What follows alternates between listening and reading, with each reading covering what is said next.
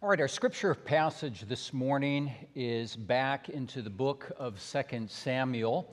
Um, if you have been here, you know that we have been going through, oh, I would say a, a shortened series on the life of uh, King David. Um, if we were to go through every aspect of the scripture's teaching on David, we would be here for a number of months. I've just chosen to highlight a few things in David's life. And if you remember, uh, a couple of weeks ago, we looked at the meteoric fall of King David and how David, from the standpoint of the Bible, was known as a man after God's own heart. He was, in contrast to many kings in Israel and Judah, uh, really a, a righteous and a just king who did not serve himself, but he served the people of God. And that was a, that's a beautiful thing to behold. But it doesn't mean that David was perfect. Uh, indeed, far from it. And if you remember a couple of weeks ago, we saw this kind of meteoric fall of King David into the depths of murder and adultery and lies and deceit and manipulation and everything ugly. If you were here last week, you'll remember how God sent a prophet named Nathan to David in order to confront David with what happened and rather than making an excuse for what he did or denying it, what David did is he came clean before the prophet Nathan and came clean before God, confessed his sin, and God said, You know, you are forgiven, but that doesn't mean that there are not certain consequences that you and also your kingdom are going to have to bear in the years to come. Well, all right, now we come to the passage of 2 Samuel chapter 13 and we see one of those consequences uh, in the life of David's oldest son, uh, Amnon. And I'm just going to give you a heads up. This, this is a really dark story that we're going to read. Uh, it is, you could even maybe put it this way, R rated. But, you know, what's, what's interesting about the Bible is that the Bible never sugarcoats things. You know, the Bible deals with reality, and reality sometimes is really seedy and really ugly, which is a reminder to us of why we all need Jesus, right? So, Second uh, Samuel chapter 13. Now, Absalom, David's son, had a beautiful sister whose name was Tamar. And after a time, Amnon, David's son, loved her. And Amnon was so tormented that he made himself ill because of his sister Tamar, for she was a virgin, and it seemed impossible to Amnon to do anything to her. But Amnon had a friend whose name was Jonadab, the son of Shimeah, David's brother. And Jonadab was a very crafty man, and he said to him, O son of the king, why are you so haggard morning after morning? Will you not tell me? And Amnon said to him, I love Tamar, my brother Absalom's sister. Jonadab said to him, Lie down on your bed and pretend to be ill. And when your father comes to see you, say to him, Let my sister Tamar come and give me bread to eat and prepare the food in my sight, that I may see it and eat it from her hand. So Amnon lay down and pretended to be ill. And when the king came to see him, Amnon said to the king, Please, let my sister Tamar come and make a couple of cakes in my sight that I may eat it from her hand. Then David sent home to Tamar, saying, Go to your brother Amnon's house and prepare food for him. So Tamar went to her brother Amnon's house where he was lying down, and she took dough and kneaded it and made cakes in his sight and baked the cakes. And she took the pan and emptied it out before him, but he refused to eat. And Amnon said, Send out everyone from me. So everyone went out from him. Then Amnon said to Tamar, Bring the food into the chamber that I may eat it from your hand. And Tamar took the cakes she had made and brought them into the chamber to Amnon, her brother. But when she brought them near to him to eat, he took hold of her and said to her, Come lie with me, my sister. She answered him, No. No, my brother, do not violate me, for such a thing is not done in Israel. Do not do this outrageous thing.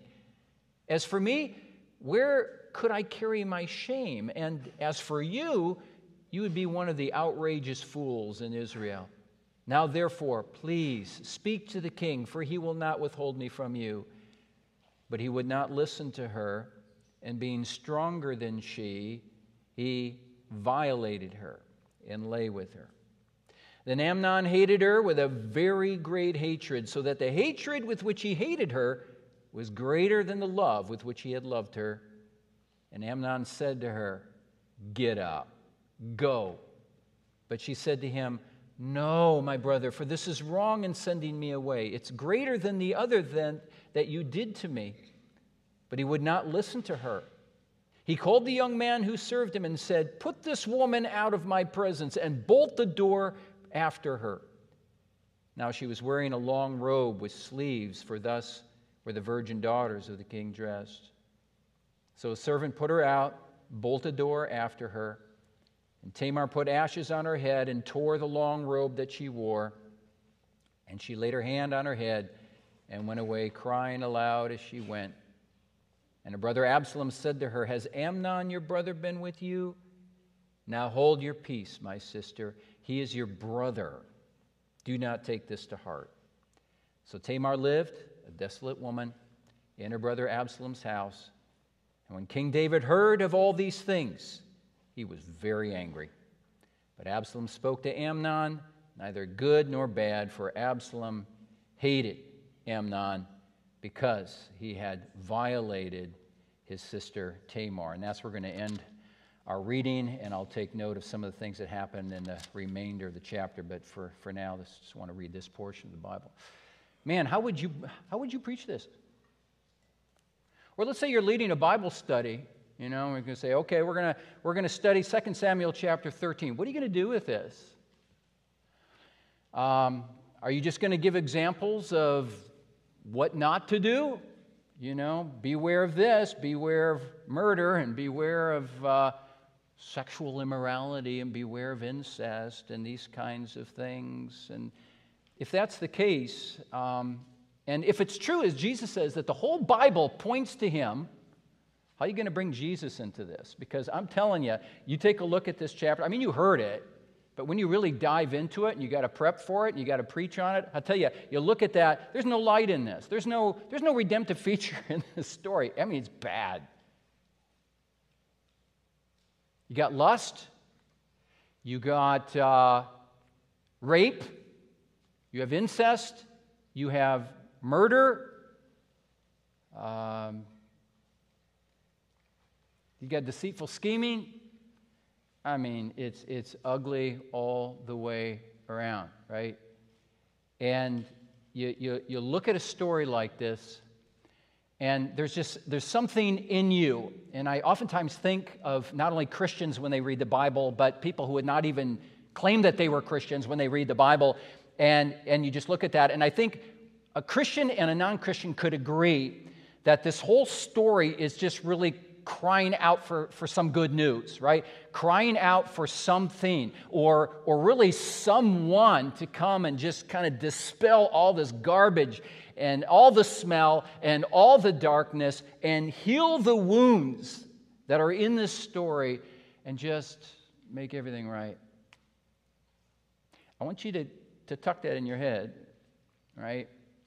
As, as we, we take a look at this story. Now, um, it is not an envious task to preach on this passage in, in the sense that, as I said, it's, it's an R rated passage. But you know, when you read the Bible, it, it's, it's kind of careful what it says, but at the same time, it doesn't pull back from, from reality. And a lot of the sexual, especially muck that we find, and the hatred and the revenge that we find in the world. The sad thing, however, is that it's, it's all here among the people of God, you know. It shouldn't be here, but oftentimes what we find in the world and what we, what we see on Netflix and Amazon Prime or whatever you watch just kind of it filters in to the church. It filters into the people of God and it kind of filters into our lives, doesn't it? Let's take a look at the story. And, and, and kids, I'm gonna, I, want, I want you to try to follow this story, and I'm going to kind of be careful, but at the same time, I'm not going to hold back. Okay, so I want you to listen to the story. And what I'm going to do is I'm going to, I'm going to bring us through this story and, and touch on some highlights in the story, and then we're going to end with Jesus. Okay? So, in this story, every story, kids, every story has characters in the story. I don't care whatever story you read, there's always characters in the story. And you find the characters in the story in the opening verses of this passage, right?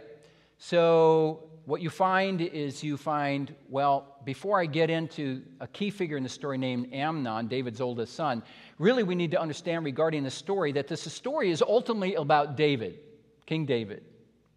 Now, he plays a minor role and he plays a rather passive role, but nonetheless, it's primarily a story about him and his kingdom and where his kingdom is heading, and it ain't pretty. It's all very dark. And you remember, if you were here last week, that God promised David forgiveness, but he also said, But you know what? There are consequences to sin. Boy, don't we know that.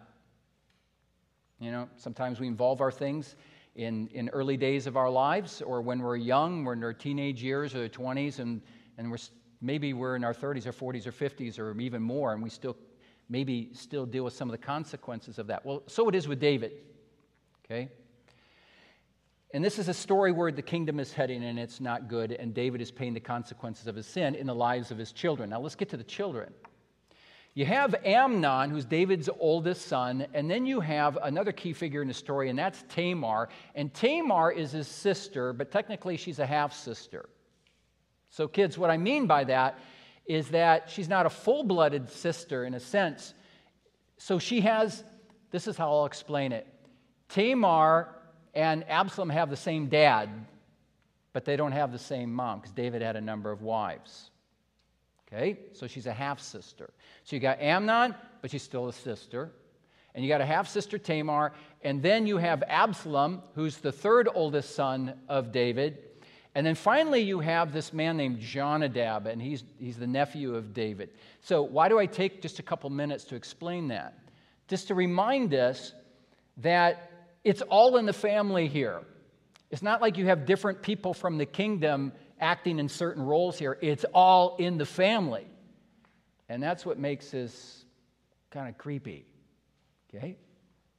So the story begins with, with Amnon. And Amnon, the Bible says, is, is pining after his half sister Tamar. Kids, it means he's, he's really in his heart, he's really stirred up because, because he really likes he really likes his half sister Tamar in a way that's not appropriate okay?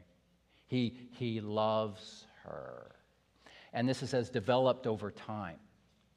So he sets his affections on her, and he really wants his half sister, and he wants to do some bad things with her. Okay, so he's thinking about this, and and and he he loves her, loves her obsessively, possessively, incestuously. And that's what makes this story so revolting, obviously. Now, um, it's very interesting, isn't it, that in the society in which we live that is becoming more and more sexually expressive and permissive, that almost anything goes. But isn't it interesting that even people who are not part of the church know that there are certain areas that you don't go into, right? Like what we call, I'm not going to explain it, but adults know this, pedophilia or, or polygamy. Polygamy means that you are a man who maybe has three or four or five wives, right? You don't go there. Or even in the case of incest, right? Where you have certain affections for your sister or for your brother. That's that even the people in the world go, eh, we don't go there, that's just unnatural. And of course, Christians would say the same thing. That doesn't mean that these kinds of things don't happen in the church, however and among the people of God. They do. And I don't know all your stories, but maybe some of the things that happen in the story go, sadly, that has happened to me. Doesn't mean you're without hope, just means that maybe there's some continued consequences that you deal with. Just to be open with that, right? Well, anyway, we have Amnon, and he, he wants his sister. Well, enter in another character in the story as we move on, and that is Jonadab, and that's David's nephew. And Jonadab notices Amnon. He notices that he's not happy, and he, he, he, observes Amnon day after day, and he goes, Boy, there's something wrong with him. So he asks Amnon, Hey, what's the problem? What's going on? Why are you, why are you so down? Why are you so depressed? And Amnon, Amnon, uh, he just comes out with it, and he says, I'm, I'm in love. I love my sister Tamar. And, and Jonadab, right? Jonadab, rather than going, oh, really? You know, that's, and rather than saying to himself, this is really revolting. Jonadab doesn't do that because Jonadab in the passage, if you notice, is known, the word used here in our English text is crafty. Some other English translations use the word shrewd. What that, what that really tells us, kids, is that when, when it says Jonadab was a shrewd man, that means that he was really bright, he's very intelligent, and he's very strategic in getting what he wants, but, but he didn't work with any parameters. He, he worked without restraint. There was, in other words, there was nothing holding him back from really doing bad things. Okay? So, so this is this is this is this is Jonadab and, and you, by the way, you find Jonadabs in the world around us too, especially in the business world, where you got very highly intelligent individuals, have a great business sense, great business savvy, very strategic in building a business. And sometimes what they'll do is they'll do it on the backs of other people because they lack restraint. They're people without parameters. This is Jonadab. So Jonadab says to Amnon, What's going on? He explains, I'm in love with my sister Tamar. And rather than thinking to himself, This is really revolting and backing off of this, basically, he enters into a plot with Amnon to get Tamar. And he basically says to Amnon, Hey, Amnon, I mean, really, what's, what's royal blood anyway if it doesn't bring certain privileges, right? You want Tamar? Well, then let's do this. So, this is what happens next. Jonadab's a thinker, Amnon's the luster, and Jonadab is the thinker and the, and, and the strategist. And he says to Amnon, Okay, this is, what, this is what needs to go down. What you need to do is you need to lie down and you need to fake that you're sick. Kids, I don't know if you've ever faked that you were sick to get something you wanted, but this, was, this is what Jonadab's telling Amnon to do. He says, you, you pretend you're sick, and lie down. And then what's going to happen is your dad, that's King David, he's going to come and visit you and see what's wrong. And what I want you to do is I want you to tell him this tell him that you're not feeling well and ask him to send his daughter, your sister, Tamar, to take care of you and to prepare some food and put some nourishment in you to get better. So, this is just exactly what happened. David visits Amnon. He's pretending to be sick, and he explains this all. And David doesn't see anything amiss. He's not suspecting anything, right? So, he, he goes to Tamar and he says, Okay, what you need to do is your brother's sick. Why don't you take care of him, all right? Make some food for him. That's exactly what she does. Now, I want you to notice, if you have your Bibles, um, or maybe you can put it on the overhead, verses 8 through 10, okay? 8 through 10, I want you to notice here in the story how the story starts going into slow motion, slows down. Look at 8, verse 10. Here's Tamar going to make food for Amnon. So Tamar went to her brother Amnon's house where he was lying down, and she took dough and kneaded it and made cakes in his sight and baked the cakes. And she took the pan and emptied it out before him, but he refused to eat. And Amnon said, Send everyone from me. So everyone went out from him.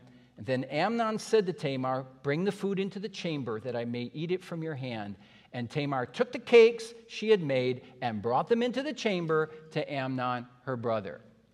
Now, I think if you and I were writing a story or explaining a story, we would say these are kind of extraneous details. They're not all that important. So, so she's making bread. What's the big deal? Why, why include all the steps of making the bread? Right? And I want to suggest to you that what the writer is doing here, he's, he's using a literary device whereby he's building suspense. So when you take a look at this, it says So Tamar went to her brother Amnon's house, number one, where he was lying down. Number two, she took the dough. Number three, she kneaded it. Number four, she made the cakes in his sight. Notice that, in his sight. And then she baked the cakes. And then she took the pan and emptied it out before him. Like all these steps is like six, seven, eight different steps. But here's the point. And how long does this take? Hour and a half, two hours? I don't know. But this whole time, the Bible is very clear that he's watching her. He's watching her. And what's happening is this, this, this, this desire for Tamar through each step is being built bigger and bigger and bigger. It's all very incremental until he can't help himself. And Tamar brings the food to him, and then we find those shocking words Come lie with me, my sister. Now, Yeah, kids, he, he, he, he wanted more from her than just to lay next to him, okay? I'm not going to go into all the other things. But as adults, we know what, what's going on here. And he says, Come lie with me. And, and the thing is, he doesn't say, and I'm following this story because I want us to notice the language here very carefully. He says, He just doesn't say, Come lie with me, but he goes, Can come lie with me, my sister. Which the ew factor begins to build up in the reader and in the listener.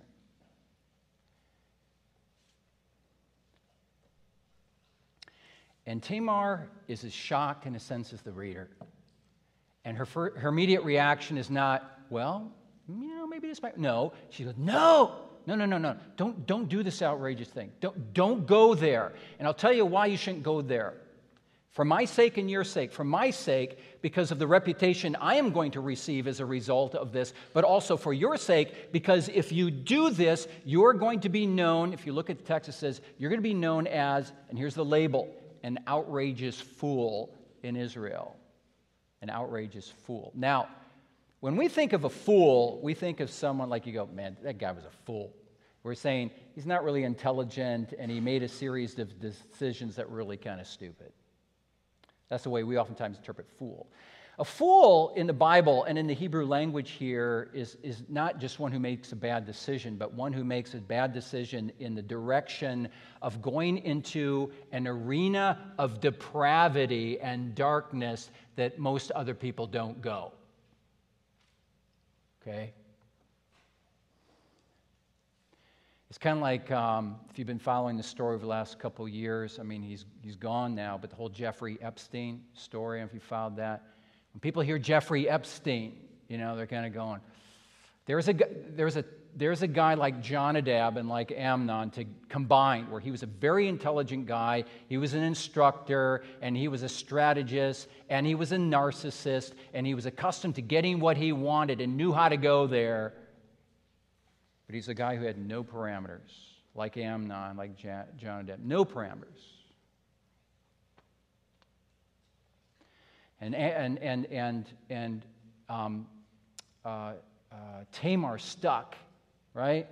Because he's bigger and stronger than she is. And she's thinking, how can I get out of this? And she even goes and says, um, Now, therefore, please speak to the king, for he will not withhold you from me.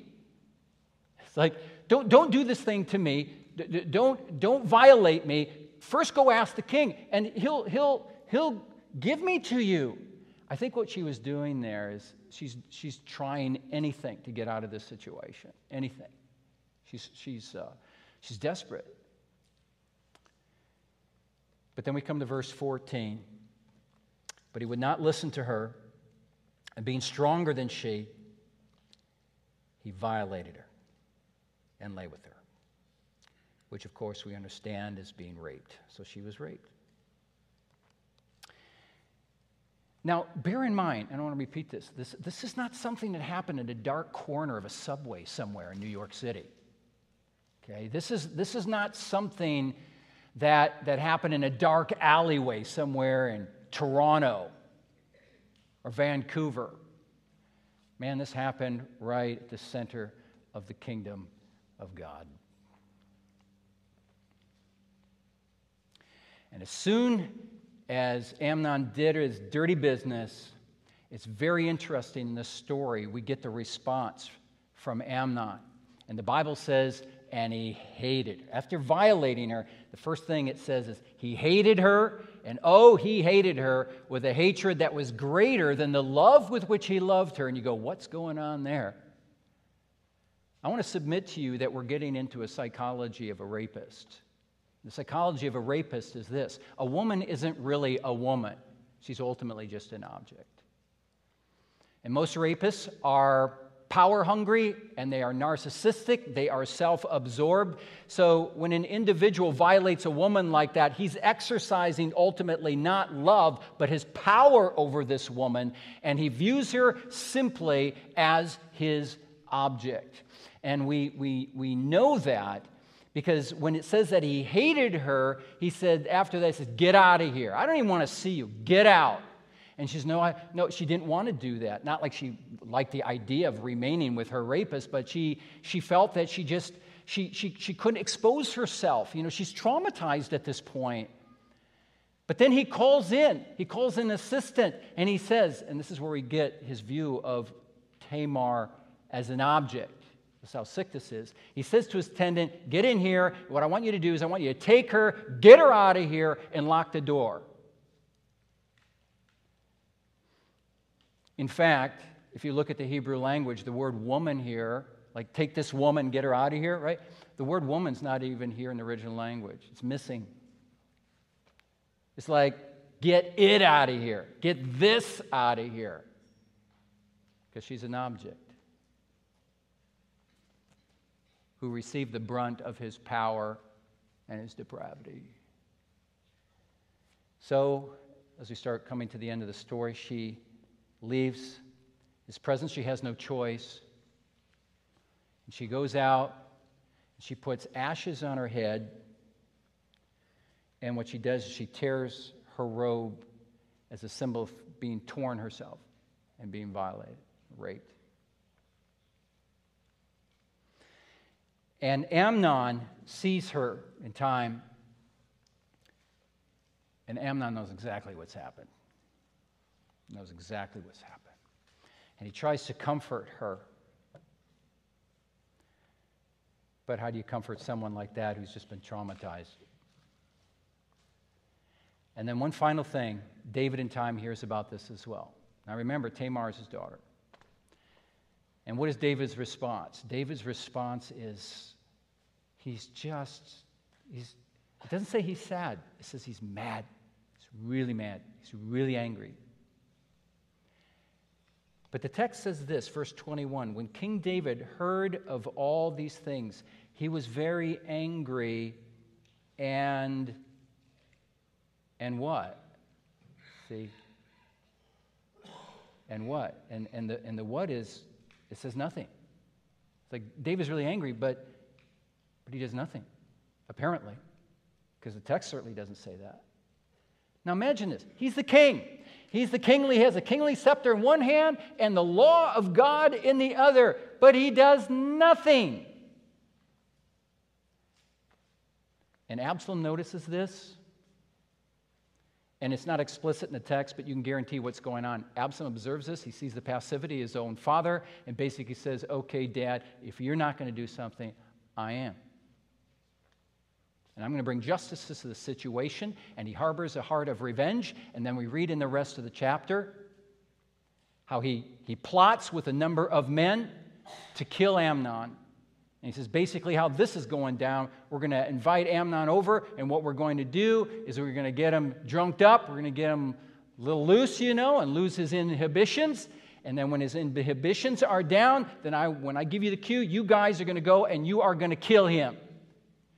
It's exactly what happened. And Amnon is murdered. And not only is Amnon murdered, but after that, Absalom himself has to flee because of what he did, because he knew that his father would not be happy with that either. Everything, everything is dark and everything is messy because you know what? Sin is messy. Sin is messy and everything is dark.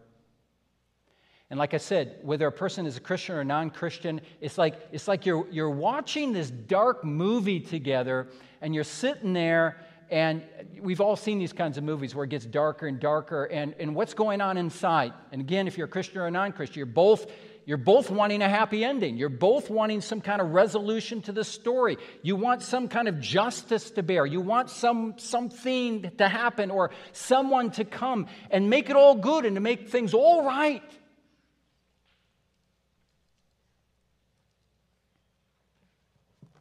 This very story, as seedy and icky as it is, is a reflection of the world you and I live with, live in. And you know what? This is not the only story like this in the Bible. There are many stories like this in the Bible of various degrees, of different kinds of depravity. And you, you have to ask yourself the question why are these stories in this book? Someone reading the first Bible for the first time, or maybe not very familiar with this book, are reading this and over and over again, they read these things and like, why is that here? Let me tell you why it's here. It's here to describe the world we live in. It's here so that we don't look at the world through rose colored glasses as Christians. No, we need to deal with the world as it is. And it's a dark world, and it's a bad world, and the whole world is out there. But actually, actually, if we're honest with ourselves, that world filters into here so that together with the world we say, Who is this person? Who is this source of redemption and light and good news that, that can that can provide an answer to all of this. And that's why Christians are always talking about Jesus, because Jesus is that person, and He's the only one. And God chose to send Him into this world to deal with stuff like this. So I, I want us to be honest with ourselves, and I want us to be honest with this story and realize ultimately as we read this story that um, the story is ultimately about us, every one of us. I find sometimes in our circles we have this idea of the world primarily not as an opportunity for us, but as an obstacle. We look at all the things that are happening in the world, and we need to guard ourselves against what's going on in the world, and we need to preserve what we have. Well, there's a real truth to that, right? But it's this dark world that also needs to come into the very presence of the very one who we worship every Sunday so that they may know the kind of answer to the kind of depravity that we find in the story and in their own lives and our own lives. And we need, we, need, we need not just to look at the bad, bad world out there, but we need to turn around and look at the bad, bad us. The world needs grace and we need grace, right? Now, you and I will look at the story, and, and, and it'd be very easy for us to say, well, you know what? Um, I, I haven't done these things. I haven't murdered someone. I haven't raped someone. I haven't maybe fallen into some kind of incestuous activity, or I wasn't shrewd like uh, Jonadab, or maybe I wasn't passive like David, you know, just turning a blind eye to what the bad around. I haven't done these things. You know what? Yeah, you have. Yes, you have. You may not have done the action, but the very condition and the very nature of these things that reside in the human heart Oh, you better believe. Fundamentally, we're all Amnons, and we're all Jonadabs, and we're all Davids, and we're all Absaloms. Am I making this up? Or is this a teaching of Jesus? You put up the Matthew there. Look what Jesus says. For out of the heart come evil thoughts. Not just some, all. Murder. Oh, there it is. Adultery, sexual immorality, theft, false witness, and slander. These are what defile a person. Are you reading yourself? Am I reading myself in that? Go to Romans, if you would, the next one, please. There is none righteous, no, not one. There is no one who understands, who seeks after God. All have turned aside, and together they have become worthless. Their throat is an empty grave, and they use their tongues to deceive. The venom of snakes is under their lips, and the way of peace they have not known. There is no fear of God before their eyes. You know, that's, that's, that's the reality we present to the world. And some people can be offended by that. And we have to say, sorry, but it's the reality. And we all struggle with this. So, I want to leave you this. The simple truth is we all need Jesus, and the good news of the Bible is this. For all of us here this morning who are willing to come to grips with this and understand this and accept this and confess this with our lips, we need to understand that it is there Jesus in the center as the center of history in the center of people's lives is Jesus who is willing to receive such individuals. We got a lot of sin here, brothers and sisters. It's all in our hearts. And examine yourselves over even the past week. And you know what? Maybe you have not committed incest or rape, but maybe you have been the victim of such. We all don't know our stories, but we're all in need. Every one of us. Kids, you are in need. You need Jesus. You need Jesus. Jesus puts it this way He says, All whom the Father has given me will come to me. And the one who comes to me, he says, I will not cast out. There is no sin so great that Jesus will go, You know what? I'm sorry. You went too far and you've crossed the line. No hope for you. Too bad. All sinners who come to him, he receives and he does not cast away. Indeed, Jesus says, Come, come to me, and I will wipe away every tear from your eyes, and I will wash your sins away through my own blood and I will remember your sins no more. Because you know who I am, says Jesus? I'm David's greater son. And all of David's kingdom is pointing forward to me. And when you come to me, indeed, you will not be sad, but you will sing hallelujah. And you will weep no more. That is the good news of this passage. Let's pray together. Heavenly Father, Lord, we thank you for the gospel. Lord, we just say that every week. Thank you for the gospel. Thank you for the gospel of grace. Thank you for sending Jesus into this world. Lord, we all need him.